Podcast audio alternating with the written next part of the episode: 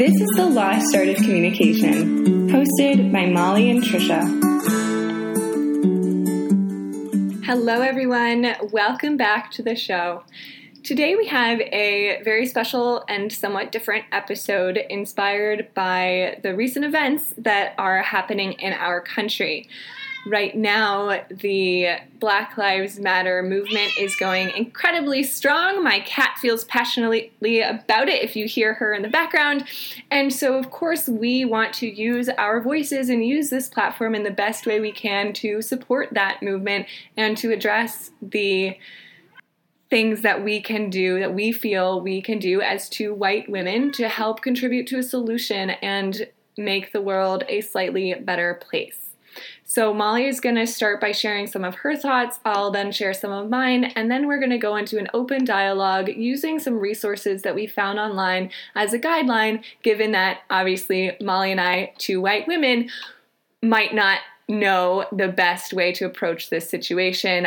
We've been doing it wrong for so many years, and so this is going to be a very open and vulnerable episode where we are just going to share the best that we can. And just general disclaimer, this won't be perfect. And if you hear anything on this episode that is offensive or upsetting to you, or if it inspires a thought, we would love to hear from you. So please contact us. We are approaching this from the place of utmost humility and vulnerability, saying we don't have the answers to this problem. This is not a something like, how do I stop ghosting? This is far more deeply ingrained and much more important. And so we are just using this as a space to share our thoughts on the matter, and we welcome your input and advice. And by doing this, we're also hoping that this creates an open dialogue between you and your friends and your families. So um, I wanted to start by saying that, like Tricia said, we are two white women, and we are privileged in more ways than just our skin color. I have been quiet on my views in the past for fear of offending, saying something wrong, or just not being the quote-unquote right person to speak out. Um, but with more and more I'm reading and the more hate I'm seeing going on around me, I just I feel more uncomfortable staying quiet than speaking out on what I think and what I feel. And I am embarrassed for how long it's taken me to really acknowledge what's going on around me, because this is not something new. The it has come to a head this past two weeks, but by no means is this new. This has been going on for hundreds and hundreds of years. This is all, you know, based on racist policy and white privilege. And anyways, this is not the first, and I'm sure not the last time a black person will be murdered by the hands of society's so-called protectors. We need to stop turning a blind eye to things that we will not experience and shed light on real issues and biases of white people. I will most likely, like Tricia said, say something wrong during this episode, and I acknowledge that, and I want to grow from it. I'm admitting this now because I want people to know I'm becoming more familiar with my own implicit biases, and I'm asking for feedback and more resources to help me unlearn and to grow.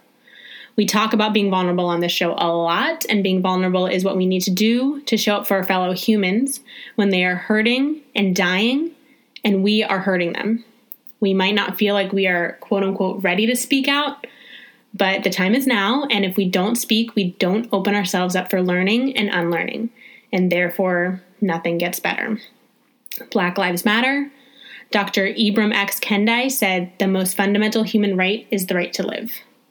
I do apologize if I did say his name wrong. I've only read it. I haven't actually heard his name spoken. Um, the Lost Art of Communication podcast is about sharing strategies, ideas, and real-life stories that we've lived through and to help everyone become better communicators.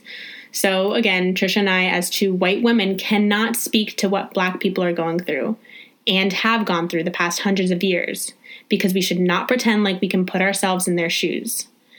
We can talk about how to communicate our thoughts about what's going on and create a space of learning and unlearning. Mm-hmm. Beautifully put, Molly. And going off of that last comment, I want to point out that we talk a ton on this show about taking perspective, which means putting yourself in the other person's shoes so that you can communicate more effectively with them.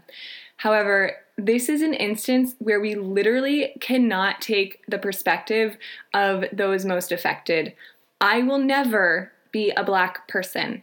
I will never know what that feels like.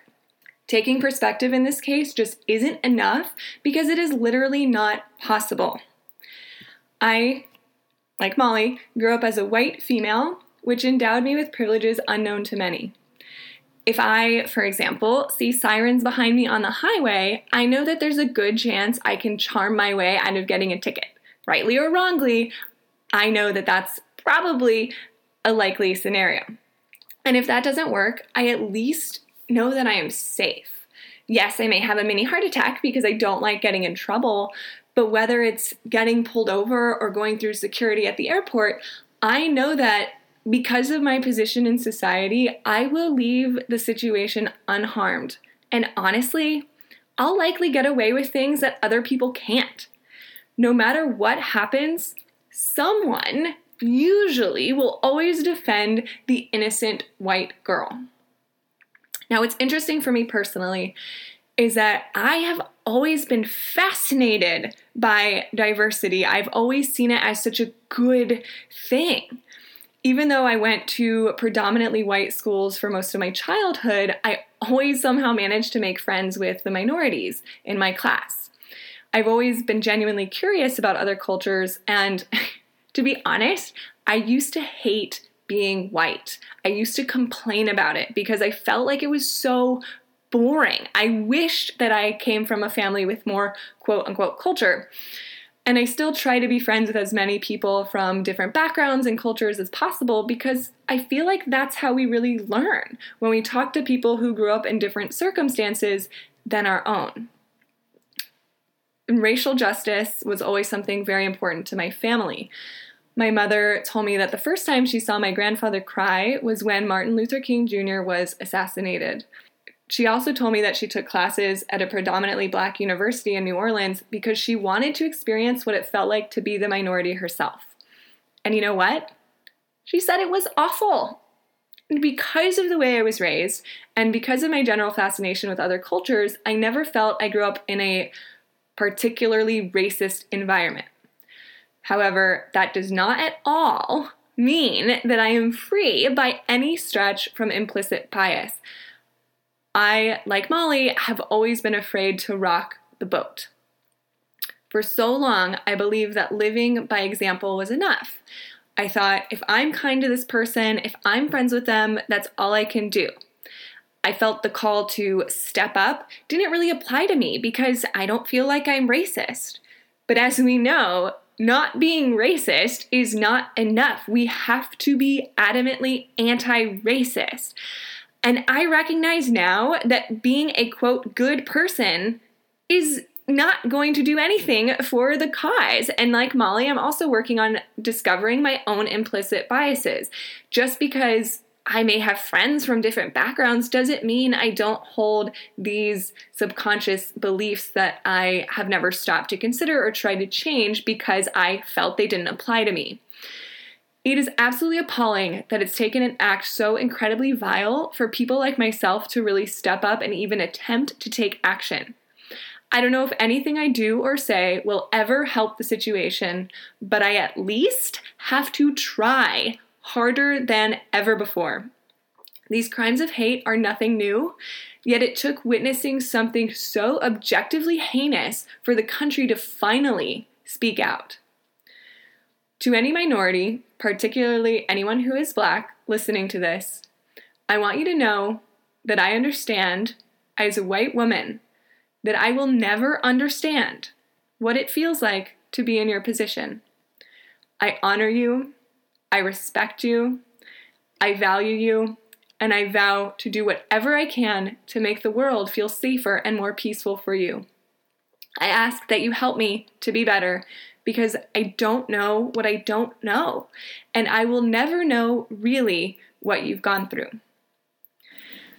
So we want to take a minute to talk about ways that we feel that we can make the communication better as a white person. What are some steps we can be taking? Obviously, Molly and I have spent a lot of time thinking about this and trying to do our the best that we can, admitting that there's we don't even know where to begin. This is really hard for us as well. But hopefully by sharing our thoughts and our ideas, we'll inspire some action on everyone's part too. I do really appreciate all the words that you said, obviously, Tricia, and I just really appreciate being able to have discussions with the people in my life, and it's it's it's really good to bring all these things up to a head. And yes, it's very uncomfortable. Change is uncomfortable. But it's more, it has come to a point now where not changing is more uncomfortable than changing. Can I just point out something? Yeah. Based on, on what you just said, if we think about the level of discomfort that white people would have had to face having, you know, maybe a few conversations a day, maybe just standing up for someone that was getting bullied or being attacked based on their race, or hiring someone of color even though their name was dissuading them, which as there's, we can share the statistic about how that happens and the implicit bias there. But you think about the culmination of all the minor discomforts that white people would have had to feel to prevent all of the incredible discomfort that Black people experience, it is so insignificant. So if literally every white person in our country feels some minor discomfort for the sake of the greater good, I feel like so much of this could have been prevented and things would have changed. So anyway, just when you said that, it really struck a chord with me to say, yes, it feels uncomfortable, but what is our discomfort in comparison to the discomfort that Black people feel walking down the street not knowing if they're going to get arrested for something that they didn't or may murdered, or may not have done. Or, yeah. You know, yeah, there are conversations that they have to have their families about interacting with the police. Like, these are things that we have never ever had to experience as white women, and we cannot understand. And yes, it is uncomfortable. I've been uncomfortable for a week and a half now. Okay, that's literally nothing. And I just want to promote this feeling of change amongst all of you as well. Um, I saw a really good quote on Instagram by at Miss Toller. Um, This is something that kind of goes along with that idea of change, but it says, normalize changing your opinion on something after learning new information. It is okay. I promise. End quote. I feel like a lot of white people have the tendency to become very defensive in this moment. Um, I'm not racist. I would never do something like that. Oh, yeah, that was horrible that that man was murdered, but like, that's just one bad guy and that's not me. It is you. It is all of us. It is the racist policies that have been going on for hundreds of years and the white privileged thinking that we all have that have caused these culmination of events. We need to start changing our opinions and be okay with change. Mm-hmm. So it's not okay to say, well, I just grew up thinking this way. And I know we mentioned in our last episode about communicating across generations. Just throwing it out there, that episode was recorded prior to all of this happening, doesn't make it okay. But the one of the things we said was sometimes older generations, we have to perspective take that they were raised in a more racist environment.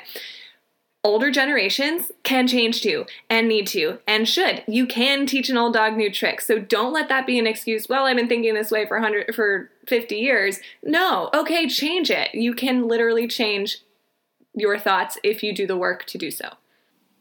I was on a um, Zoom call the other night with a group of women, um, and one of the women's mothers came on, and I was, you know, thinking, oh no, like, what's she going to say? And it was the most beautiful statement of change and how we need to do better. And it just made me have, you know, a lot of faith in the fact that things are hopefully, hopefully starting to turn a new leaf and people are becoming more aware. So I totally agree with what you say, Tricia, that this is not the time to be quiet and just assume that people cannot learn or change. This is the time to share facts and knowledge and have discussions. I do want to point out something, though, about this concept of silence. Yes, we should all speak up, but we also need to recognize people use their voices in different ways. So I, for example, haven't really posted on social media because I am still intaking information, and I'm overwhelmed by all the information, I'm processing things, and I would rather do the deep digging on my own and in my in my circles. So I have not been silent in the sense that I have brought this up to every client that I've worked with. I've brought it, made it as a discussion with every person that I talk to. I talk about it every day, but I maybe quote silent on social media. So I just want to point out, yes, speak up and use your voice, but also try not to shame people if they're not speaking out the same way that you are, because you don't know what work that they're doing behind closed doors. Of course, inspire people to take action. All of these things saying, don't be silent, has really been inspiring for me to not be silent physically. I verbally have been talking about it all day, every day. However, just keep in mind that some people take longer to process things, and that's okay too. And it's important, actually, rather think about things and take active steps in your real life than post something flippantly on social media because you just saw a meme and that's, and you're just hiding behind the screen. Not saying that's what people are doing, but it can be tempting to feel, well, I quote spoke up on Facebook, therefore my work here is done. No, that is not the work. That is not the work at all. You need to be thinking about how you are changing your every interaction in light of what you're working on as a person right now. Yeah. Um, in that same Zoom call, we were talking about, I, I don't have the quote on me, but it was about like how you can do the work in your own kind of lane. Like Tricia doesn't have a personal Instagram. Like, you're not a social media communicator. So I wouldn't expect you to start blowing up the Lost Art of Communication Instagram and posting on your Facebook, because that's not the way that you communicate. However, I'm not surprised that you are having discussions with your friends and family, because that is something that you, that's your modality of communication, is having conversations in person. Um, however, something that one of the girls in the Zoom call brought up too is like, try to do something one lane outside of your comfort zone too. So they were talking about um, educating yourself on the history of the mistreatment of Black people. And we were talking about how one woman really enjoyed listening to podcasts, and she's like, you know, but I really want to read this book. So I'm going to get out of my comfort zone and read this book too, to educate myself. So do something that you might not typically do if you do find yourself always just posting on social media flippantly and not doing the work behind it. It might scratch that itch of, I've done something, I'm doing something, but try to do something one step outside of it. So read that article behind that, you know, caption on the Instagram post. Read a book that you might not have normally picked up. All of these things can start he, start educating us from the inside, and that's where it really needs to happen. If we are not digesting the information that we are consuming, it is not going to change anything. Um, I'm reading a book right now called How to Be an Antiracist. I have gotten two chapters in. I've listened to those two chapters three times now because every once in a while I'll, you know, realize I'm going off on a different train of thought and I'll miss something, and make sure that you are doing the work and not just saying, oh, yep, I read that book. That Tick. Is so huge, because right now we are all being inundated with so many resources, so much information, which is fabulous, but we can look at a hundred thousand Instagram posts about quotes about, you know, ending racism and Black Lives Matter. But in it actually is much more valuable to delve deeply into one thing that is going to help, because this is such an overwhelmingly complex issue that if we try to learn every facet and solve every facet, we're going to get frustrated. And my fear is that this is going to happen for a period of time where everyone's going crazy, and then all of a sudden we're going to forget about it and say, well, there's nothing I can do to change, versus taking one small step, like having one conversation or reading a book, really educating yourself, not skimming through something, but like Molly's doing, really reading through it and saying, and, and getting the most that you can out of it, because change starts really with knowledge and learning and growth. And so all of this is to say, don't let yourself get overwhelmed by the complexity of the situation. Rather, break it down. Keep it as simple as possible. And simple doesn't mean that you're not affecting change. This is going to take a long time to for us to get through. It's going to take a very long time, so don't expect that throwing out a hundred different posts is going to make any difference compared to doing the deep, deep, deep digging work that might actually take a lot more time. Yes, I, um, two days ago, I was doing that. I was just scrolling on Instagram and I became paralyzed in action. I didn't actually do anything that day to better my understanding, to call my um, mayor. I didn't do any action items, and I was the most debilitated that day from all the news I was consuming, but nothing actually came of it. So what I decided to do was to dedicate certain times to reading How to Be an Antiracist and also going on social media, so I can actually deeply take a look at what I'm consuming, because this is too important to let go away. I really hope what you said, Tricia, doesn't happen. I really hope it doesn't go to the wayside, because it that's what's been happening again for four hundred, five hundred years. So we cannot let that happen again. Um, and on that same point, it is so important to listen, open your ears up and listen. This is not time for us to communicate. Yes, we are communicating on a podcast right now, but we are also hoping this will spring forward people to just open up their ears and eyes and listen to people of color, Black people who have stories and experiences to share. We don't have anything experience-wise to share. We just want people to start listening. One thing I saw, though, that was interesting is this girl that I know, I don't know her well, but she posted on Facebook, she's a Black woman, and she said she was just inundated with all these messages from her friends trying to get information and trying to help and support. But she was like, I am broken right now under the weight of all of you asking me what to do. So that is where, like, we can't just call up our Black friend and say, hey. It is not their job. Yeah. Hey, how do I solve this problem? It's like, no, we need to go out of our way to find the books, to do the research, to go to the protest and, and peaceful protest, and to to to watch speeches. I watched a speech that the mayor of Savannah gave the other day, and it brought me to tears. And to do things like that where you can really learn and try to empathize. Of course, there's only a certain degree that we can physically possibly empathize, but asking your friends for help, yes, is great, but don't overwhelm them to the point that you're putting all of the work on them. If you say, hey, just like tell me what to do here, oh, mm. that's not okay. You can reach out and support and say, hey, I'm thinking of you and things like that, but make sure that you're helping them with their needs. Ask them how they're feeling. Remember, this is not about you. This is, yes, there's a lot that we can do to change, for sure, but at the end of the day, this isn't about us. This is about the mistreatment of other people that, if you're a white person, you don't understand. So don't make it their responsibility to make you feel better because you feel guilty. Yes, you should feel guilty, but do the work on your own.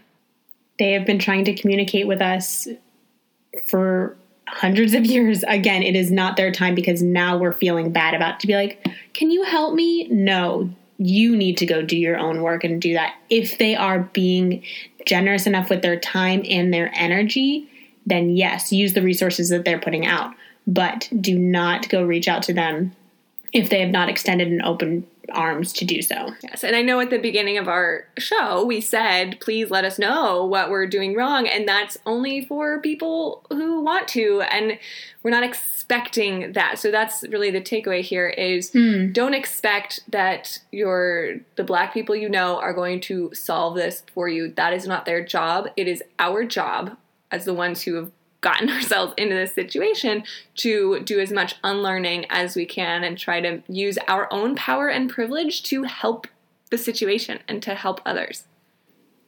Completely. Thinking about other routes of communication, there's this resource that Molly and I will link in the show notes saying what people of color want from white allies. So some of those phrases are respect us, so they want to be respected. Listen to us. So like Molly just said, this is not our time for us to go preaching what we feel, think, and feel. This is a time for us to listen.